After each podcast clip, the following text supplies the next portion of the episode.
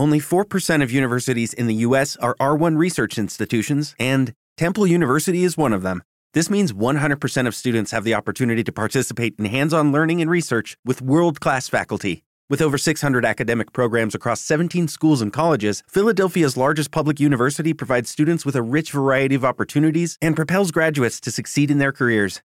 Temple University. Schedule a campus tour today at admissions.temple.edu/visit.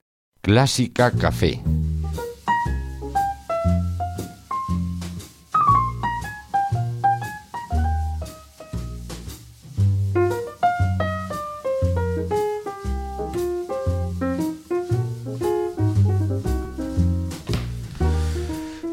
Clásica Café, el momento de relajarnos, de hablar de música con buenos amigos.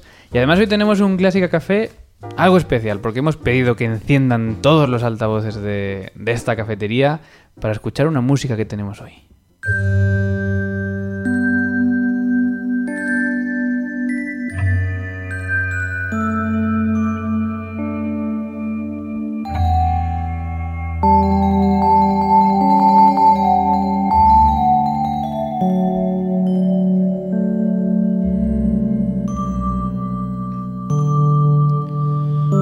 Mucha gente habrá reconocido este área de las variaciones Goldberg, pero algunos estarán echando de menos el clavecín o quizá el piano, según quien, quien sea o lo purista que sea.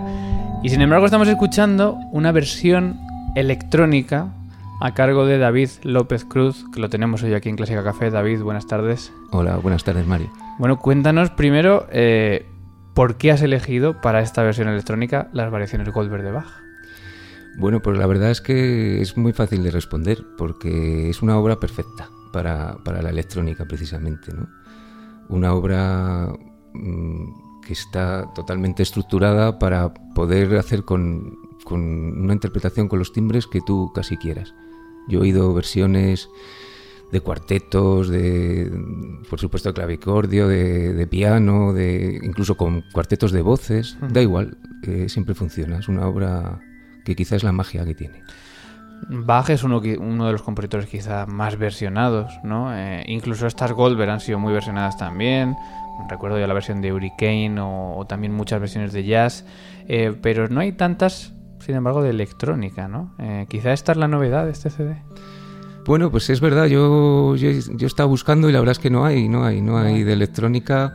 Hay sobre todo porque esto es una no, no, es una versión yo lo considero más una orquestación o sea no hay uh -huh. no hay ni una nota de más ni de menos no, no he jugado con ellas no porque le, le, tengo tanto respeto hasta ahora tanto cariño que ha sido totalmente para mí es una orquestación es, es cambiarle ponerle otros timbres uh -huh. y ver que, que, funcionaba perfectamente. Ahora vamos a hablar de esa técnica, ¿no? De composición o de arreglo, de orquestación. sí. eh, pero primero mmm, quería preguntarte, porque tú eres pianista clásico. Sí. Eh, y además, pues has sido siempre un pianista, como nos han enseñado a todos, ¿no? A tocar las partituras de piano, sí, como hay que tocar. ¿En qué momento te apetece eh, coger esta obra y transformarla? Sí.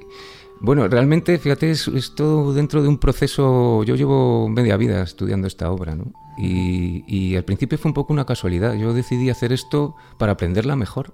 Realmente era, era la motivación. Decidí usar un secuenciador para poder aislar las voces, oírlas mmm, por separado, una con otra, la primera con la tercera, jugar con ellas siempre pensando que me iba a ayudar a mí a, a todo este proceso de, que llevo media vida de, de querer tocarlas, ¿no? y, y, y, y, realmente, pues de pronto me quedé el sorprendidísimo de cómo funcionaba, no me lo podía creer ni yo. Era como, pero bueno, o sea, de repente ahí empezó todo. Empecé con una, pues eso, por, por aprenderla. Es, es, no sé si recuerdas el típico ejercicio que hacíamos mucho durante sí. la carrera, de coger una fuga y aislar las voces. Digo, sí. bueno, pues voy a usar la tecnología y así me las puedo oír yo como quiera y, y ahí empezó todo, porque real, realmente era sorprendente. ¿Alguna vez eh, has tenido o has parado un segundo antes de hacer este proyecto por miedo a los críticos?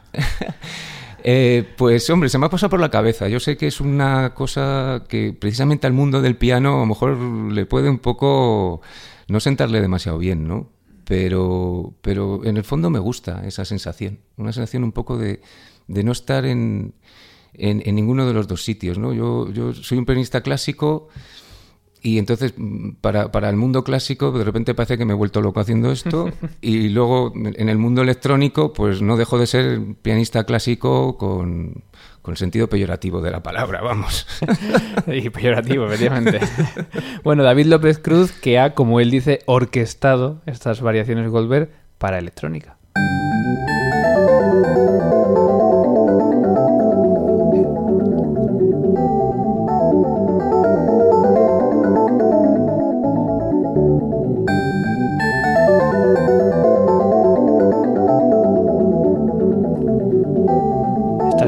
Ejemplo, la variación 6. Y digamos que cada una, cada una de las variaciones que escuchamos en este CD tienen como un timbre, ¿no? O una textura. No sé si en electrónica se puede utilizar este término, ¿no? Pero no es simplemente ir mezclando, sino que cada variación es una cosa distinta, ¿no? Pues mira, Mario, me encanta que te hayas dado cuenta de eso, porque era una de las cosas que más me preocupaba a mí, ¿no? Conseguir, porque cuando te enfrentas con que puedes usar todos los timbres, que son infinidad, ¿no? Eh, tienes el riesgo en, unas variaciones como estas que, cada una sea absolutamente independiente a la otra y se cree ahí una sucesión de variaciones que yo creo que la fuerza de esta, de esta obra es su, nivel global, ¿no? Cómo, cómo funciona globalmente. Y, y, eso era una de mis, de mis, preocupaciones y un poco lo intenté resolver usando, hay, hay efectivamente un, ciertos sonidos que aparecen en muchas. Eh, realmente yo ya no recuerdo ni cómo están hechos muchos sonidos, pero son, hay algunos que hay hasta 20 capas, para que te hagas una idea, 20 capas de sonidos distintos, ¿no? Pero siempre hay alguno que, que está ahí intentando unificar todo, ¿no? Y precisamente para eso, porque yo creo que, incluso Bach es lo que, lo que intentó con esta obra, ¿no? Está dividida en, en, ciclo, en bloques de tres variaciones, cada una como un estilo de componer distinto, pero sin embargo cuando la trabajas así profundamente te das cuenta que todas pertenecen a todas, todas, todas es, como si las difuminara las, las diferencias, ¿no? Eh, te encuentras un canon que tiene que está, eh, está alojado en una estructura de una, de una danza típica de la época y las primeras que suelen ser como danzas típicas de la época, la primera de cada grupo de tres, pues resulta que a veces tienen imitaciones que recuerdan al canon. Y también tienen todas estas florituras de cruce de manos de las segundas de, cada ciclo de tres. Y creo que está pensado por él, ¿no? De, quizá yo llego a la conclusión que esta obra nace en una época en que empieza todo este conflicto entre el estilo antiguo y el estilo nuevo, y Bach yo creo que, se, que, que, le pilla allí en esa encrucijada y decide decide unificarlo todo, ¿no? Decir, pero, pero ¿por, qué, ¿por qué tenemos que hacer esta diferencia, ¿no? Porque, claro, él, él, empezaba a ser casi anticuado por esa conducción tan estricta de las voces, ¿no? Y, creo que esto para él es un intento de eso, ¿no?